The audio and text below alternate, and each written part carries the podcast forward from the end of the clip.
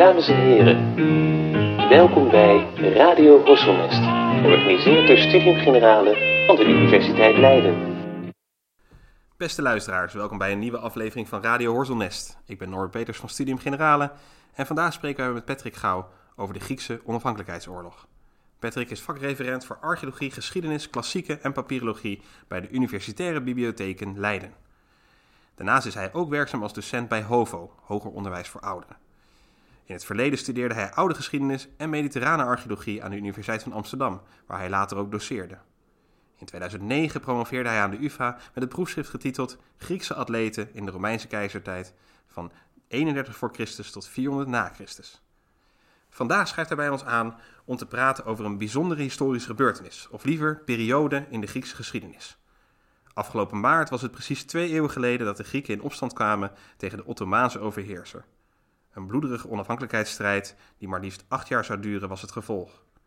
Met Patrick als gids verdiepen we ons in de historische ontwikkelingen die leidden tot dit conflict, de inmenging en de geopolitieke belangen van de Europese grootmachten en de mythevorming die ontstaat rondom de Griekse opstand. We zijn erg blij dat u bij ons wil aanschrijven vandaag. Patrick, welkom. Dankjewel. Om te beginnen wil ik graag weten hoe jouw interesse is ontstaan voor deze Griekse onafhankelijkheidsoorlog, voor deze periode. Ja, mijn achtergrond is in de oude geschiedenis, dus de geschiedenis van de Grieken en de Romeinen. En gaandeweg mijn studie en mijn tijd als docent kwam ik veel in Griekenland. Bestudeerde daar vooral de oudheid, ging ook met mensen op reizen, met studenten. En gaandeweg ontdek je dan dat er meer is in Griekenland dan alleen maar die oudheid. Je komt op pleinen waar je standbeelden ziet staan. Je leest over geschiedeniszaken in Griekenland. En zo ontdek je eigenlijk een andere wereld. En die oudheid is eigenlijk ook belangrijk in latere tijdvakken van, van de Griekse geschiedenis. Want die oudheid is eigenlijk voor de Grieken een soort van symbolisch kapitaal. Wat ze ook in latere tijden, en dat zullen we vandaag ook zien, hebben gebruikt om eigenlijk steun te krijgen voor hun projecten, voor hun opstand bijvoorbeeld. Dus Griekenland leren kennen, dat betekent ook dat je meer moet weten over de geschiedenis van later tijden. Die oudheid is prachtig, een fantastisch onderwerp. Maar je ziet ook dat als je meer van het land wil begrijpen, dan moet je ook de diepte in met latere tijdvakken. En die zijn heel interessant. Byzantijnse geschiedenis en de moderne geschiedenis, die liggen letterlijk op straat in Griekenland. Ja, precies. Dus eigenlijk is altijd te veel focus geweest op die, of er is eigenlijk gewoon altijd heel erg veel focus op die klassieke, op dat hele oude Griekenland uh, van Weleer, maar eigenlijk veel minder voor die meer recentere uh, historische gebeurtenissen. Hoe, Ja, hoe betekenisvol die ook zijn eigenlijk voor, voor Griekenland en de vorming van Griekenland.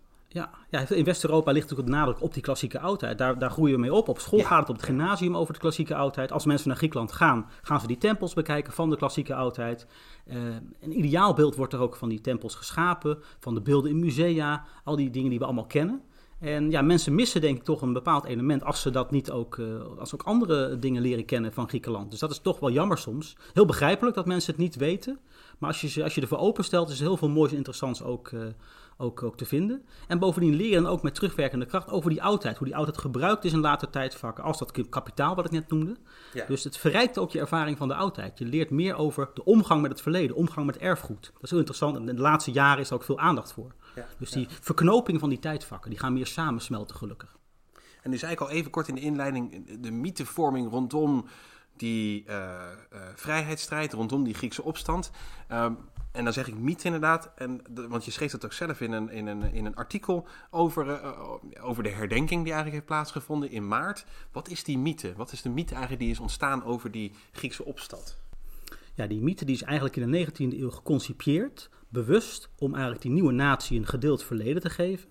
En men heeft toen gebruik gemaakt van een element dat al die inwoners van het nieuwe land, Griekenland, eigenlijk deelden. En dat was eigenlijk de orthodoxe kerk. De orthodoxie is heel belangrijk in Griekenland. Ja. Iedereen is over het algemeen Grieks-orthodox. En de rol van de kerk in die opstand is heel groot gemaakt. Om dus eh, die eenheid tot stand te brengen. En daar is langzaam een mythe omheen gegroeid. En je moet ook weten dat Griekenland in de periode waar wij het nu over hebben, 1821, een totaal ander land was dan tegenwoordig.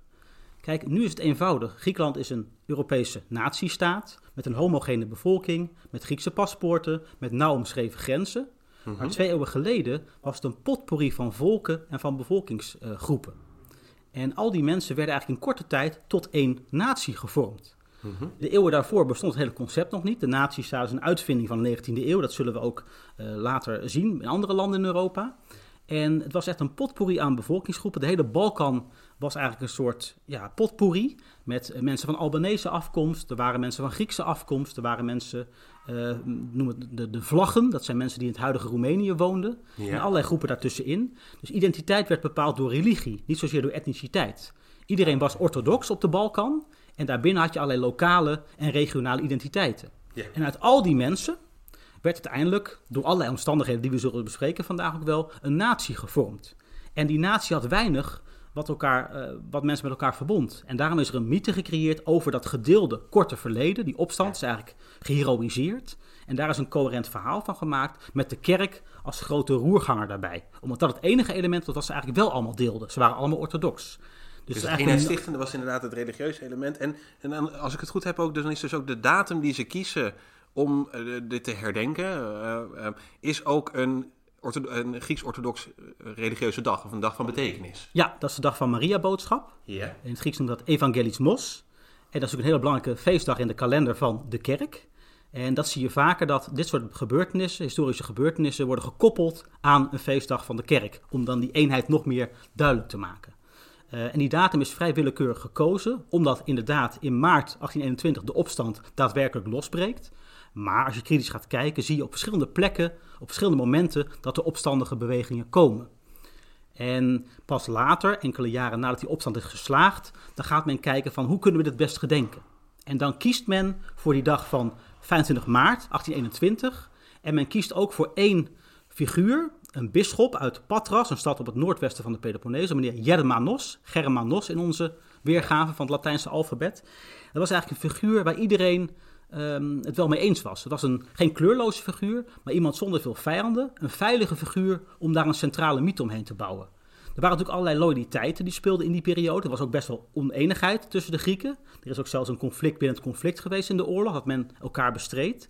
Maar na afloop koos men voor de eenheid. En daarom koos men een figuur waar iedereen zich achter kon scharen. Iemand die geen vijanden had. En men koos ook voor een plek, een kloosterkerkje te Peloponnesos, uh, bij Calavrita, een klein dorpje in de bergen. En daar zouden dus bisschop Germanos en alle helden van de opstand samen zijn gekomen. En daar zou deze bisschop het banier van de vrijheid hebben gezegend. En een hele mooie bombastische toespraak hebben gehouden. Waarin hij eigenlijk de strijd deed ontbranden. Een soort bijbelse, een soort bergredenachtige toespraak. Oh, ja, ja, ja, en onder het banier van de kerk. En hij riep ook uit: we gaan strijden voor religie. We gaan strijden voor het vaderland en voor de vrijheid. Maar religie op de eerste plaats. Ja, ja, ja, ja. Anders en, dan in de Franse revolutie uh, fraternité. Uh, nou ja, er is natuurlijk heel dat, dat is ook een beetje het interessante van deze periode. Uh, Griekenland, het Griekse, de Griekse wereld, beweegt ook mee met wat er elders in Europa gebeurt. Ja, ja. Uh, dat is ook mijn reden om deze collegereeks bij HOVO over dit onderwerp te geven omdat deze revolutie, deze opstand eigenlijk jarenlang een beetje is genegeerd binnen het hele discours over de Europese revoluties. We hebben natuurlijk te maken met de periode daarvoor, de Franse revolutie, waarin Europa op zijn kop stond. Ja. Maatschappelijke, politieke veranderingen en die klinken ook langzaam door in de Griekse wereld. En dan krijgen we ook in Griekenland gevoelens van het moet anders. Wij willen in opstand komen tegen de Ottomanen. Mm-hmm. Dus je moet ook duidelijk dit in relatie zien tot uh, uh, ontwikkelingen elders in Europa. En eigenlijk is deze opstand lange tijd een beetje buiten beschouwing gelaten. Terwijl die juist heel interessant is, omdat er een enorme internationale component zit. Er is een enorme betrokkenheid van Europese mogendheden, maar ook van allerlei prominente individuen, waar we waarschijnlijk over verder gaan praten straks. Ja, ja. Maar is om nog een stapje terug te doen, want um, um, dus je hebt inderdaad die mythe die is ontstaan. Dus inderdaad, er was een klooster en er was een, een, een, een bisschop en al die vrijheidsstrijders en zo. Daar schijnt uh, uiteindelijk, blijkt daar dus historisch gezien niet alles van te kloppen. Maar als je nog een stuk verder teruggaat in de, in de geschiedenis inderdaad, even qua situatieschets, dan zeg je op een gegeven moment in uh, een van de artikelen dat uh, uh, nou ja, de overheersing natuurlijk van het Ottomaanse Rijk begint met de val van Constantinopel. En dat noem je dan een césuur in de wereldgeschiedenis. En ik was wel benieuwd, waarom zie je dat als een césuur? Nou, het is zeer zeker een césuur voor de Griekse wereld. Want Constantinopel, Istanbul, het latere Istanbul, was ook de hoofdstad van het Byzantijnse Rijk. En in West-Europa vind ik dat dat Byzantijnse Rijk een beetje ondergeschoven kindje is. Want meer dan duizend jaar lang was het eigenlijk de opvolger van het Romeinse Rijk. En in, dat, in die wereld was Grieks en het Griekstalige gebied was daar heel dominant. Dus voor de Grieken is dat eigenlijk een heel belangrijke periode in de geschiedenis. Hun middeleeuwen zijn eigenlijk de Byzantijnse eeuwen, om even zo te zeggen. En de stad, Ipoli in het Grieks, de stad, zo kort als ook de Grieken het steeds af nog, Die stad was het allerbelangrijkste. Daar had je de Hagia Sophia, de beroemde kerk, het, het meest heilige heiligdom van de Griekse wereld. En dat valt in mei 1453. En daarom is het echt een césuur, want dan krijg je de Ottomanen ook in Europa. En dat is ook eigenlijk de basis van die mythe ook, dat er vier eeuwen van Ottomaanse overheersing is geweest op de Balkan. Met alle nadelige gevolgen van dien. Ja. Voor de Grieken is dat echt een zwarte bladzijde uit hun geschiedenis, waarin ze vier eeuwen lang geknecht zijn door de Ottomaan. En het omverwerpen van dat juk is ook een van de drijfveren geweest voor die opstandelingen. Men wilde af van het gehate juk van de Ottomanen, waarin ze zuchtten onder allerlei hoge belastingdruk. Er was natuurlijk willekeur, er was geweld, er was ellende. En ook daar kun je natuurlijk wel je nuances bij plaatsen. Is ook wel gebeurd. Maar in de mythe die we net bespraken, is ook deze component van de Turkocratia, de Turkse overheersing van vier eeuwen lang, heel belangrijk. Ja, en wordt dus inderdaad echt gezien als een soort zwarte pagina in, in Een absoluut zwarte pagina waar eigenlijk weinig goeds uit voortgekomen is. En nog altijd als je Grieken eh, bevraagt over die periode, zullen ze zeggen, ja, er is niks tot stand gekomen. We hebben helemaal niks meegekregen ook van ontwikkelingen elders in Europa. Dus alle revoluties, wetenschappelijk gezien, eh, de Franse revolutie pas later. We zijn eigenlijk onthouden van kennis die elders in Europa tot allerlei moois heeft geleid. Eh, de Ottomanen hebben ook niks achtergelaten. Geen infrastructuur, geen wegen, geen bruggen. Ze hebben alles leeggeroofd. En dat is het dominante beeld van de Turkse overheersing van Griekenland. Die dus sterk ook, eh, eh, hoe zeg je dat, ge- gestereotypeerd is. Of, of, Ja. En het is ook heel erg in religieuze termen geformuleerd, want zo gaat de mythe ook. En daarom is die kerk ook zo belangrijk. De Griekse religie zou ernstig in gevaar geweest zijn. Het zou niet mogelijk geweest zijn voor Grieken om hun geloof te beleiden. En er is ook een component van die mythe die ook heel krachtig is, nog altijd op scholen onderwezen wordt, dat van de geheime school. Ja. Eh, in Griekenland is de gedachte dat ehm, de kerk een rol heeft gespeeld door s'nachts in kerken de Griekse kindertjes te onderwijzen in de Griekse cultuur, maar met name de religie. Dus de religie zou ondergrond zijn voort eh, kunnen bestaan Oh, ja, door de kerk, waarin het geheim priesters in donkere nachten onder een maanverlichte hemel eigenlijk die Griekse kinderen de cultuur hebben doorgegeven. En dat als een soort eh, onze lieve heer op zolder. eh, nou ja, dat is eigenlijk vergelijkbaar. Ja, een soort schel, Eh, bijna maar, een soort schel- maar het gekke is dat eigenlijk als je kijkt naar de bronnen, daar wordt niet melding gemaakt van die school. Er is geen, flint, er is geen stukje bewijs voor het bestaan van deze scholen. Ja, ja. En toch is dat een van de belangrijkste componenten van die mythe. Er zijn heel veel liederen over gemaakt. En in het bewustzijn van de Grieken speelt die geheime school nog steeds een grote rol. Ook een aantal plekken op de Peloponnesos waar zo'n geheime school nog zou staan. Waar je op bezoek kan gaan en ziet, nou kijk, hier was het allemaal. Hier zijn ze s'nachts dus geweest. De Ottomanen hadden er geen weet van. Ook daar kun je je vraagtekens bij stellen. Ja, ja, ja. Maar als je naar de bronnen kijkt, zie je dat ook het geloof juist kon bloeien in een groot deel van die periode. Er mochten namelijk gewoon kerken gesticht worden. Ja, want dat gaat me eigenlijk af. van, Hoe, hoe religieus tolerant waren de Ottomanen? Want ik bedoel, dat was een, op zich een islamitisch eh, rijk, zou je kunnen zeggen. Maar hoe, hoe tolerant waren ze? Nou, daar kun je natuurlijk allerlei, eh, allerlei dingen over zeggen. Op de eerste plaats, de Grieken als orthodoxen waren een, een volk van het boek. De Ottomanen maakten natuurlijk onderscheid in bevolkingsgroepen. Maar de Joden en de christenen waren natuurlijk wel eh, volgelingen van het boek. Hè? Dus ze hadden wel een zeker streepje voor op niet mensen die niet geloofden. Dus in die zin waren ze al beschermd. Oh, ja, ja, Op de tweede plaats was het Ottomaanse Rijk zo groot, en zeker in die periferie, want Griekenland behoorde eigenlijk tot de buitenranden van het Rijk. Het was niet een bijzonder rijk gebied. De Ottomanen hadden eigenlijk niet zoveel belangstelling voor dat land. Als het maar rustig bleef, als er law and order heerste, dan mochten eigenlijk de Grieken hun zaakjes zelf regelen. En het Ottomaanse Rijk, zeker in de provincies, was opgedeeld in zogenaamde naties. Ehm, en de Griekse natie, de Griekse orthodoxe natie, dat was de zogenaamde Milet Irum.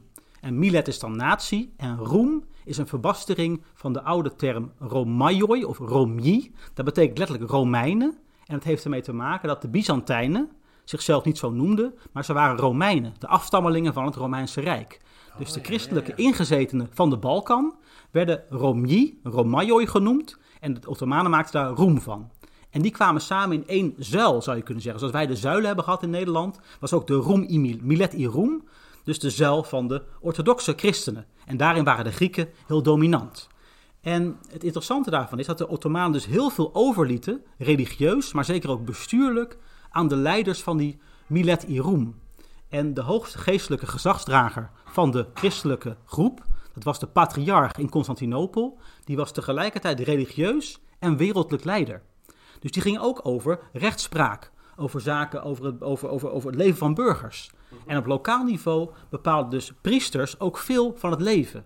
En alleen de belasting moest worden afgedragen aan de Ottomanen en lokale notabelen. Maar zolang het eigenlijk rustig bleef, er geen opstanden kwamen, mocht deze groep eigenlijk vrij veel autonoom doen. En dat is vrij bijzonder als je nu kijkt, eh, terugkijkt, dat eigenlijk al die groepen een grote mate van autonomie hadden. ja. En het gaat toch goed totdat ze in opstand komen in de jaren 1820, 1821. Precies, en dan zie je dus eigenlijk, want nu hebben we vooral de nadruk gelegd op, op de, de, het eh, orthodoxe element, of het religieuze element. Maar je zei net ook al even kort, die, die, eh, de, het verlichtingsgedachtegoed eigenlijk. En ook het idee van de nazistaat. Dat is eigenlijk eh, iets wat, ehm, ehm, nou ja, ook met de zaak te maken heeft. En hoe, ja, hoe is dat betrokken op deze zaak? Hoe, hoe komt dat erbij kijken? Nou, dat is heel interessant, want eigenlijk komen die gedachten over revolutie, over een andere indeling van de maatschappij, die komen van buiten. En het is goed om te weten dat in deze periode, vroegmoderne tijd, er ook een grote gemeenschap van Grieken buiten het kernland was. Wij associëren nu Griekenland met de Peloponnesos, met Centraal Griekenland. Ja. Maar eigenlijk waren de belangrijkste Grieken in deze periode, voorafgaand aan de opstand, buiten Griekenland woonachtig, in de diaspora-gemeenschap. Er waren heel veel handelaren, want Griekenland is een zeevarende natie waar heel veel handelaren actief waren. Die waren overal in Centraal- en Oost-Europa, Zwarte Zeegebied, uitge, uitgewaaierd. Door de, door de, eh, Ottoma, door, door de val van Constantinopel en, en, en het Ottomaanse Ook, Rijk. maar ook omdat ze binnen het Ottomaanse Rijk toch ook hun handel op konden pakken. De Grieken waren als een zeevarende natie belangrijk, ook voor de Ottomanen. Veel van de eilanden waren enorm betrokken bij handel. Handel van allerlei luxe producten naar het westen toe en andere kant op. Dus er werd enorm veel handel gedreven. En de Grieken waren de, de, de, de scheepskapiteins bij uitstek, de matrozen bij uitstek. De Ottomanen die, ehm, die bouwden heel erg voor hun handel ook op Grieken. Ja. Dus Oh, ook ja. daar weer een bewijs dat eigenlijk onder, voor veel Grieken, of voor sommige Grieken, onder het Ottomaanse Rijk best aardig toeven was. Ja. En die gemeenschap, die handelarenkolonies in het, in het buitenland, in Genève, in Parijs, Alexandrië, in Smyrna, dus het hele Levant, maar ook in West-Europa. Wenen heeft ook een hele grote Griekse gemeenschap gehad. Nou, daar kwamen handelaren terecht, rijke kooplieden, en die kwamen daar in contact met gedachten en met mensen die dus door de Franse revolutie werden aangedreven. En zo komen langzaam ideeën vanuit die diaspora-gemeenschap naar het Griekse kernland toe. En die rijke kooplieden, intellectuelen die gevlucht waren voor de sultan, zien we daar ook. En eigenlijk die groepering stelt geld, geld beschikbaar om in Griekenland bibliotheken te stichten, om scholen te stichten. Dat kon dus ook binnen die autonomie van die Milet Iroum. En zo komen langzaam revolutionaire gedachtes, eh, gedachten over de Franse revolutie en het verlichtingsdenken terecht in het Griekse kernland. En langzaam gaat het dan opborrelen. Is eigenlijk een samenspel van factoren, maar vooral van buitenuit. De diaspora-gemeenschappen, die zijn van groot belang geworden voor deze opstand. Dat het daar eigenlijk kon, kon gaan losgaan. Ja. En dan noem je daar ook bij twee eh, belangrijke eh revolutionairen. Of proto-revolutionairen zou ik beter kunnen, kunnen zeggen. Die dus dit gedachtegoed als het ware introduceren. En dan Adamandios Corias. Ik ga de namen allemaal verkeerd uitspreken vandaag, denk ik. Maar ongetwijfeld weet jij precies met, over welke twee figuren ik het heb. ja, het zijn twee hele belangrijke figuren, zeker in de mythe over 1821. Eh, twee eigenlijk theoretici die eigenlijk een kader hebben geschapen waartegen die opstand zich kon gaan voltrekken. De eerste die je al noemde was Adamandios Korais. Dat was eigenlijk een intellectueel puur sang. Een man ook van de diaspora. Zijn familie kwam van het eiland Chios. En Chios was een heel rijk eiland waar met name ook de mastiek vandaan kwam. Dat is een boom en de tranen van Chios zijn druppels die uit die boom komen. Een soort hars. Ja. Dat was eigenlijk een soort kauwgom, het werd ook in liqueur gebruikt. Eigenlijk een luxe product wat met name in Constantinopel door de rijke dames daar werd geconsumeerd. Een exportproduct. Ja. Er werd ook zijde eh, verhandeld. Dus Chios was een rijk eiland. En meneer Corais en zijn familie hadden ook een handel in zijde, overal in Europa. En die meneer Corais heeft ook zeven jaar in Amsterdam gewoond om daar de handel van zijn familie eigenlijk te, eh, te bedrijven.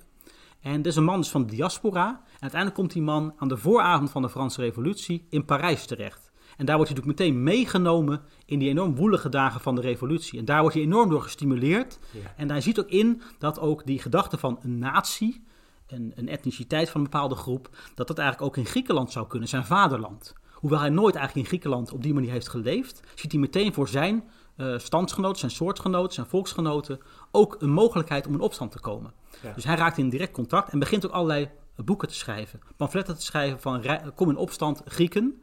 En zijn voornaamste inspiratiebron is wederom de klassieke oudheid. Hij gaat namelijk allerlei klassieke teksten vertalen in het modern Grieks, dus oud-Grieks naar nieuw-Grieks. Ja. En in het voorwoord van al die uitgaven, hij heeft een enorme bibliotheek nagelaten van wel 30 werken.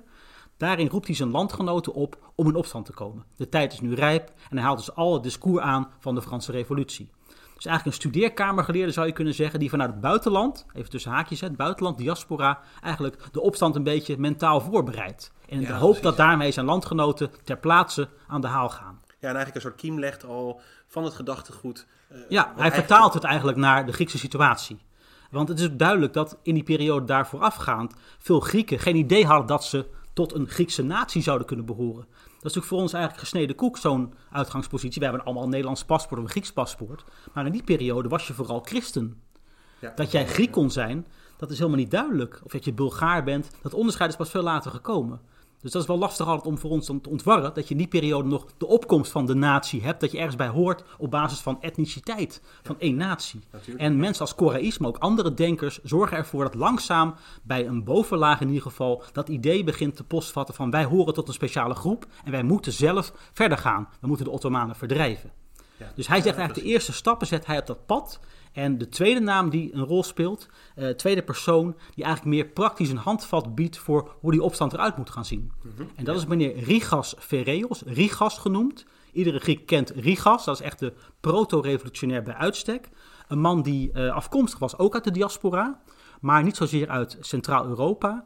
Maar hij kwam uit ehm, wat de Donau-vorstendommen genoemd worden.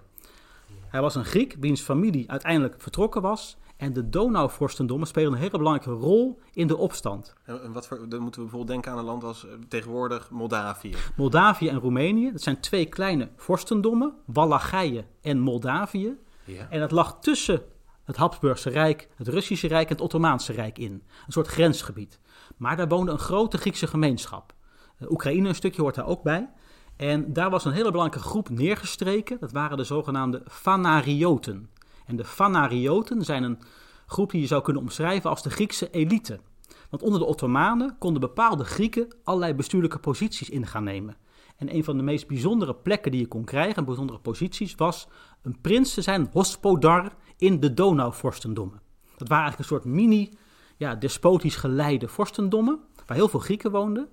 En de groep die daar eigenlijk de scepter zwaaide, die, die waait, ook, waait ook langzaam weer uit. Maar die Fanarioten, dat is eigenlijk een, een, een elite. En daar behoorde dus ook deze meneer Ferreos toe. Die kwam in die kringen. En die mensen waren ook zeer geletterd, hadden ook toegang tot veel Europese contacten. En ook via die route kwamen dus allerlei verlichte gedachten naar voren toe. En die Rigas, die begint eigenlijk daar aan zijn opmars. En zijn heldenstatus is vooral gebaseerd op een aantal geschriften die uiteindelijk in Wenen publiceerde. Hij verhuist naar Wenen toe, ook een Griekenland centrum bij uitstek. En daar publiceert hij een soort nieuwe staatsinrichting voor de nieuwe natie die er zou moeten komen. En meneer Rigas is bijzonder omdat hij eigenlijk in eerste instantie iets voorstelde wat er nooit van gekomen is. Kijk, wij zien nu een route van Ottomaanse Rijk naar nazistaat, alsof dat één weg is. Ottomanen en daarna splitsen mensen zich af, heb je Grieken.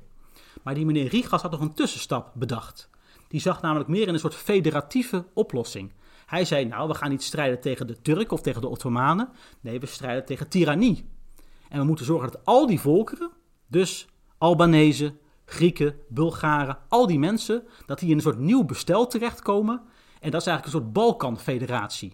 Dus het Ottomaanse Rijk verdwijnt in zekere zin, maar er komt in de plaats een soort multicultureel rijk, een multi-etnisch rijk. En daarin is Grieks weliswaar het dominante beeld, maar er is ruimte voor alle groepen.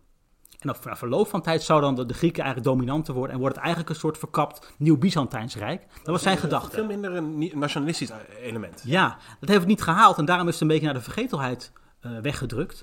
Maar in eerste instantie was dat de koers die men dacht te varen. Dus men is heel erg aan het nadenken van ja, maar wat moet er dan na het Ottomaanse Rijk komen? Die nazistaat lag niet meteen op tafel. Die kwam pas de omstandigheden later op gang. Dus er is eigenlijk een tussenoplossing en dat propageert die Rigas. Uiteindelijk zijn zijn ideeën een beetje omgebogen naar een natie voor alleen maar Grieken. Maar dat is eigenlijk weer een fase later. Maar hij heeft duidelijk ook het voorwerk gedaan, samen met Koraïs. Zeker in de latere beschouwing zien zij echt, worden ze echt als de voorlopers gezien.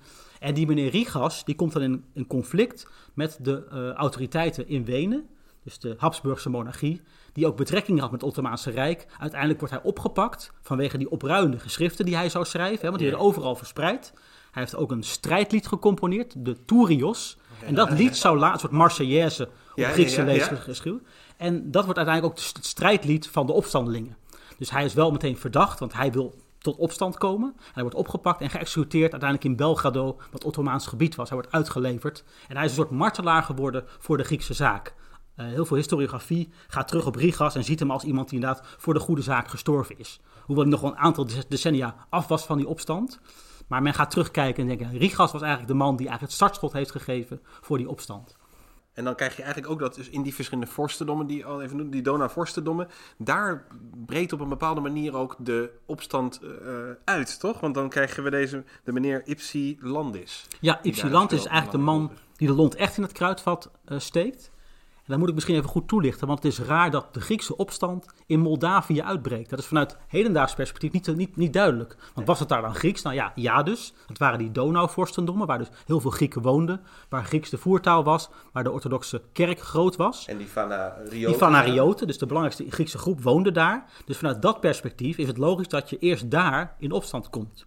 En men wilde graag een verbinding leggen daarna met uh, het kernland, met de Peloponnesos, met Centraal Griekenland. Maar dat waren natuurlijk allemaal gebieden die bij de grote Griekse wereld hoorden. Kijk, tegenwoordig is het natuurlijk één uh, land met een bepaalde grens, maar die Griekse wereld van toen was vele malen groter.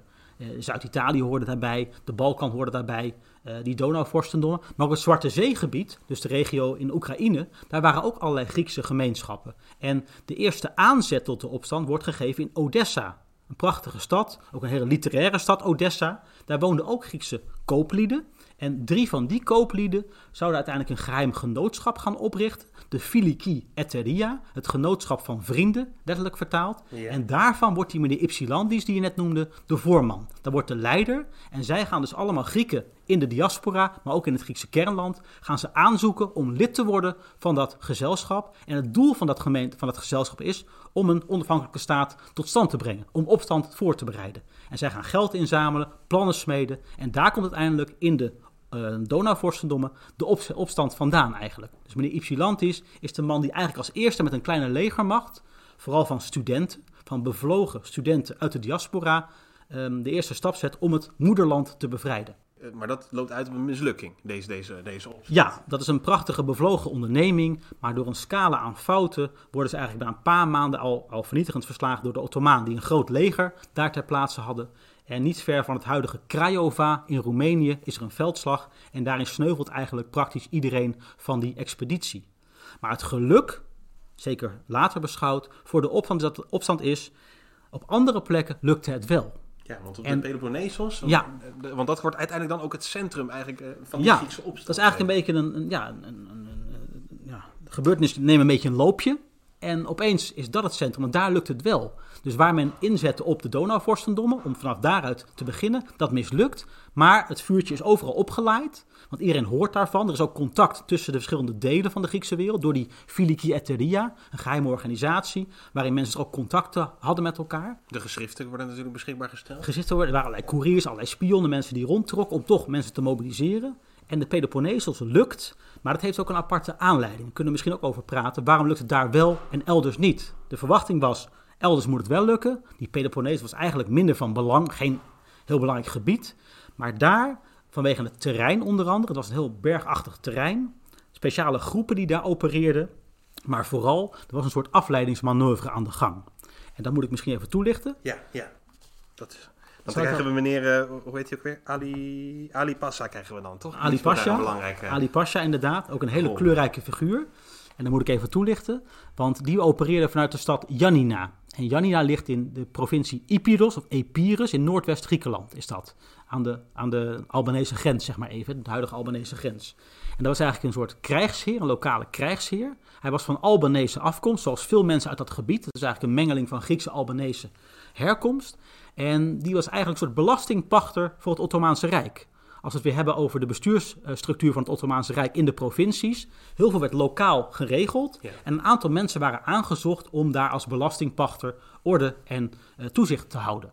En die Adi Pasha was zijn mandaat ver te buiten gegaan. Die had met zijn zoon een enorm machtsgebied opgebouwd. dat zich uitstrekte tot ver buiten de grenzen van Janina eigenlijk een soort onafhankelijke heerser was geworden. Had ook relaties aangegaan met de westerse mogendheden. Oh hij wordt ook wel de moslim Napoleon genoemd, de moslim Bonaparte. Met een enorm hof, met allerlei artsen daaromheen. De wetenschap die hij, die propageerde. Prachtig paleis had hij gebouwd, dus iemand met allure. En die Ali Pasha was uit de pas gaan lopen, om even een flauwe grap te maken. ja, ja. En de sultan had aangezien dat, nou oké, we kunnen hem even laten zitten. Maar op een gegeven moment, rond 1820, was de sultan Mahmoud II zat. Hij was namelijk zijn boekje te buiten gegaan, het liep allemaal niet meer. En hij stuurde een groot leger naar Janina de omgeving om die Ali Pasha eigenlijk een kopje kleiner te maken. Die moest vertrekken. En omdat op, Ali Pasha had een groot leger ook, kon ook zich verdedigen met allerlei Albanese huurlingen die een belangrijke rol spelen Ja, in het ja. verhaal. Maar een deel van het leger moest komen van de Peloponnesos. Dus om Ali Pasha in het noordwesten te onderdrukken, moest een deel van de Ottomaanse troepenmacht uit de Peloponnesos worden weggehaald. Oftewel, de achterdeur stond open en tegelijkertijd grijpen de opstandelingen daar hun kans. Het leger is weg en daarom konden ze vrij snel succes behalen. En toen was de opstand zo groot dat toen de Ottomanen terugkwamen, een jaar later, dat eigenlijk de positie al heel lastig was terug te, eh, verdedigen, eigenlijk te verdedigen. Ja. Dus eigenlijk door die manoeuvre van Ali Pasha konden de opstandelingen de Peloponnesos succes hebben. En dat is uiteindelijk ook eh, ja, belangrijk gebleken. En dan valt ook de eerste eh, stad, toch? Kalimata op de Pe- Peloponnesos. Die komt eigenlijk in handen van deze eh, nieuwe, nieuwe rebellenbeweging eh, die, Ja. die aan het ontstaan is. Ja, we hadden het al gehad over Calavrita, dat stadje waar dan dus die bis- bisschop actief zou zijn geweest. Ja. Nou, niet ver daar vandaan ligt Kalamata, dat is een stad aan de zuidkust van de Peloponnesos. En dat is de streek die als de Mani te boek staat. Een hele ruige, onherbergzame streek, waar de Ottomanen eigenlijk nooit echt voet aan de grond hadden gekregen. Het was heel lastig om bijvoorbeeld belasting te innen in een hele onherbergzame regio. En daarom waren er ook allerlei groepen ontstaan die eigenlijk hun zaakjes zelf een beetje regelden. En er waren ook heel weinig Ottomaanse troepen in de buurt. En dus die opstandelingen grijpen hun kans en nemen Kalamata in, belangrijke stad. En dat is eigenlijk eh, 21 maart ongeveer in de kalender. En dat is eigenlijk ook een van de belangrijkste eerste gebeurtenissen van de opstand. En die eh lui, die Manioten, de mensen uit de Mani, worden geleid door een zekere meneer Petro B. Mavromichalis. En die plant de vlag op de burcht van Kalamata en zegt: hiermee is de revolutie, wat mij betreft, geopend. En het mooie is dat ze ook een onafhankelijkheidsverklaring doen uitgaan meteen. En dat is interessant, want ze doen meteen een beroep op Europa. Dus die verklaring is niet alleen voor de bühne, maar ze willen ook in Europa laten zien: wij zijn nu klaar om in opstand te komen. We hebben jullie hulp nodig. En het interessante is ook als je die verklaring leest, dat ze meteen verwijzen naar de oudheid. Wij hebben ooit jullie verlicht als West-Europa. Nu is het tijd om de schuld in te de lossen. En dat, dat discours zul je de rest van de opstand ook zien. Dat ze ook gebruik maken. Ze weten donders goed dat de Grieken met een heel bijzonder oog worden beschouwd. Want daar is toch de bakermat van de westerse beschaving, volgens velen in deze periode. Er is een soort ereschuld, denkt men. En dat buiten de Grieken ook uit. En dat zul je ook gedurende de opstand blijven zien. Dat het kapitaal van die oudheid heel belangrijk is. Ja, want het valt eigenlijk in, die, die boodschap valt op een bepaalde manier in vruchtbare bodem. Want rond die tijd, heb ik ja, uit jouw artikel trouwens hoor, heb je eigenlijk een opleving van de Greco-manie, in, in, eh, in- zowel in Europa als ook in, in, in de Verenigde Staten. Ja. Eh, wat houdt dat in? Ik bedoel, we weten natuurlijk wel vaak wat een manie is. We kennen de tulpenmanie misschien, maar Ja. wat houdt die Greco-manie in? Wat is daar zo het manische aan? Nou, als je kijkt naar de 18e eeuw, met name de tweede helft daarvan, is dat eigenlijk de Griekse oudheid, en dus Griekenland ook als land, wordt herontdekt. Eh, we hebben natuurlijk een eeuw daarvoor al de oudheid herontdekt gezien worden, met name Ita- Italië, Rome. Het Romeinse Rijk wordt herontdekt, de oudheid als inspiratiebron, daarvoor de Renaissance uiteraard al, maar Griekenland bleef een beetje achter. En er komt nog een geopolitieke factor bij. Op een zeker moment, ten tijde van de Napoleontische oorlogen, heeft natuurlijk Napoleon het continent in zijn greep. En veel van de reizigers die voorheen vrij door Europa reisden om de oudheid van dichtbij te bekijken, om boeken te schrijven, om dingen op te tekenen, dat gaat allemaal moeizamer. Italië wordt eigenlijk dichtgetimmerd, daar kan men niet meer naartoe. En dus gaat men andere plekken proberen te bezoeken. En dan zie je een grote stroom aan reizigers, aan ja, ontdekkingsreizigers zou je kunnen zeggen, maar ook vooral mensen die geïnteresseerd zijn in het verleden, die via Gibraltar en Malta naar Griekenland komen, naar de Griekse wereld. En daar herontdekt men als het ware de Griekse oudheid. Er komen allerlei reisverslagen in West-Europa die gepubliceerd worden. Er worden monumenten eh, opgetekend, die worden beschreven. En daar komt er een enorme fascinatie los voor die Griekse oudheid. Waar daarvoor vooral Rome, Italië ontdekt was, zien we Ja. nu dat Griekenland in de belangstelling komt. En meteen met superlatieven. De mooie beeldhouwkunst, de mooie tempels, die worden gelijk, die brengen heel veel mensen in vervoering. Dus daar wil men weer meer over weten. En sluit ook heel mooi aan natuurlijk op de romantiek die, die een opleving krijgt in die periode. Het is bij uitstek En door de de- romantiek natuurlijk enorm op de spits gedreven. En daar komen een aantal dingen bij elkaar. Dus de gedachte dat dus de, het Griekenland de, de bakermat is van de westerse beschaving, dat is één. En tegelijkertijd, men trekt dus door dat land, wat heel romantisch wordt beschreven. Tempels die half boven het struikgewas uittorenen, die nog ontdekt kunnen worden. Je valt in een gat, opeens ontdek je een tempel of een zuil. Ja, Fantastische ja. beschrijvingen, echt ontdekkingsreizigers in die zin. Maar die gedachte dat dus de mensen die daar nu wonen, de directe afstammelingen zijn van de oude Grieken.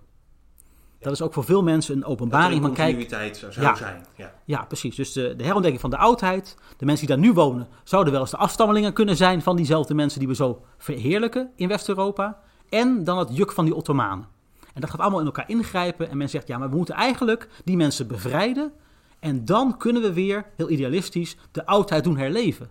Dat speelt ook een grote rol. Die oudheid zou je kunnen herleven in Europa. En het bevrijden van de Grieken zou daar een rol mee spelen. Dus al die dingen grijpen in elkaar in. Herontdekking en ook de beeldvorming over het oude Griekenland. En daarom is die Griekse zaak ook zo met, eh, van nabij gevolgd. En ook zoveel betrokkenheid heeft hij opgeleverd van westerse individuen. Maar, en daar komen we misschien ook over te spreken nog. Ehm, in het begin zijn er heel veel overheden, heel veel regeringen. die niet zozeer hun steun kunnen uitspreken voor de Griekse opstand. En dat heeft te maken met de gevolgen van de oorlog tegen Napoleon. Want in 1815, de slag bij Waterloo, Napoleon wordt verslagen.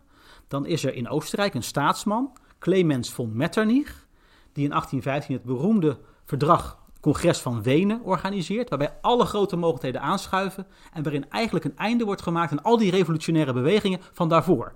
Dit is de periode van de restauratie.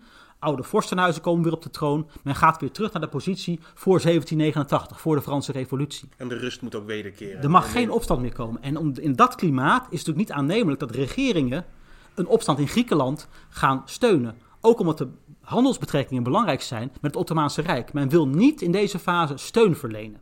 En alleen individuen die de Griekse zaak zijn toegedaan, die proberen wel steun te verlenen. Maar de regeringen gaan pas later in de opstand hun steun verlenen. En in de eerste periode worden ook mensen ontraden en ook afgeraden en ook tegengehouden bij de grenzen om naar Griekenland te gaan om daar mee te vechten. Dus Griekenland wordt wel bewierookt, maar steun aan de Griekse opstand geven is voor veel overheden, veel regeringen nog niet aan de orde. En, en hoe beweegt dan, zeg maar, even van dus inderdaad eh, toch een soort lichte obsessie met dat oude Griekenland en, en de reisverslagen die daarbij komen kijken, eh, die Grecomanie. Hoe zie je die langzaam veranderen in wat, wat dan wordt genoemd de viel, het viel Hellenisme? Eh, of de, de, de vrienden van de, van de Hellenen. Hoe, hoe, is die, hoe verloopt die omslag? Nou, die beweging heeft ook lange wortels. Het Philhellenisme is eigenlijk de beweging van de Philhellenen. Dat zijn de mensen die eigenlijk van alle Griekse dingen houden, van Griekse zaken houden. Philhellen. Hè, Hellen is dan de oude benaming voor de Grieken. Ja. En dat is vooral een beweging in eerste instantie van individuen. Want zoals gezegd, de regeringen zien af van steun op dat moment nog. Ja. En die beweging van de Philhellenen komt eigenlijk voort uit dezelfde herontdekking van de oudheid. Want die mensen reisden rond, die lazen verslagen. De oudheid zagen ze ook als een middel om hun eigen positie, hun eigen, eigen tijd te verbeteren. Dus het is een heel sterk- sterk component in het herontdekken van de Griekse oudheid. Daar zou de sleutel liggen voor maatschappelijke verbeteringen. We moesten allemaal weer de oudheid nagaan doen, dan zou alles beter worden. Ja, ja, ja, precies. Dus die beweging die ontstaat langzaam in de decennia daarvoor. Voorliefde voor alles wat Grieks was. Oude teksten worden weer uitgegeven, worden weer als inspiratiebron gezien. En dan komt daar die situatie, de penibele situatie van de christelijke medebroeders bij in Griekenland. En dan zien ze een aanleiding om ook daadwerkelijk actief te worden. Dus niet alleen maar veel Hellenische gedachten te koesteren in je leunstoel, maar ook daadwerkelijk een verschil te maken door naar Griekenland af te reizen en daar die arme Grieken te hulp te komen. En Dus die, zien, wordt en die zien ze ook als, als medechristenen, ondanks dat de, dat de Grieks ja, die verschillen zijn eigenlijk in de perceptie bij velen niet aanwezig. Het zijn vooral christenen, maar dat komt vooral vanwege het beeld, het clichébeeld van de barbaarse Turk. Dat is eigenlijk een heel dominant, een, een, eigenlijk een constante factor. Die Turken worden echt als barbaren, als onmenselijk gezien. Dat zie je eigenlijk de hele periode door. Daar is eigenlijk geen nuance. Het is de kwade Turk tegen de onderdrukte christen.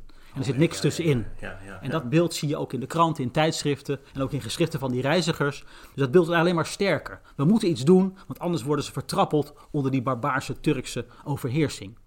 En ze zien nu echt een aanleiding om actief mee te gaan doen, om echt de held te spelen in Griekenland. En daarmee ook een steentje bij te dragen aan het herstel van de klassieke oudheid. Dus eigenlijk voor zichzelf een heel romantische rol in te nemen. Ik kan daar het verschil maken.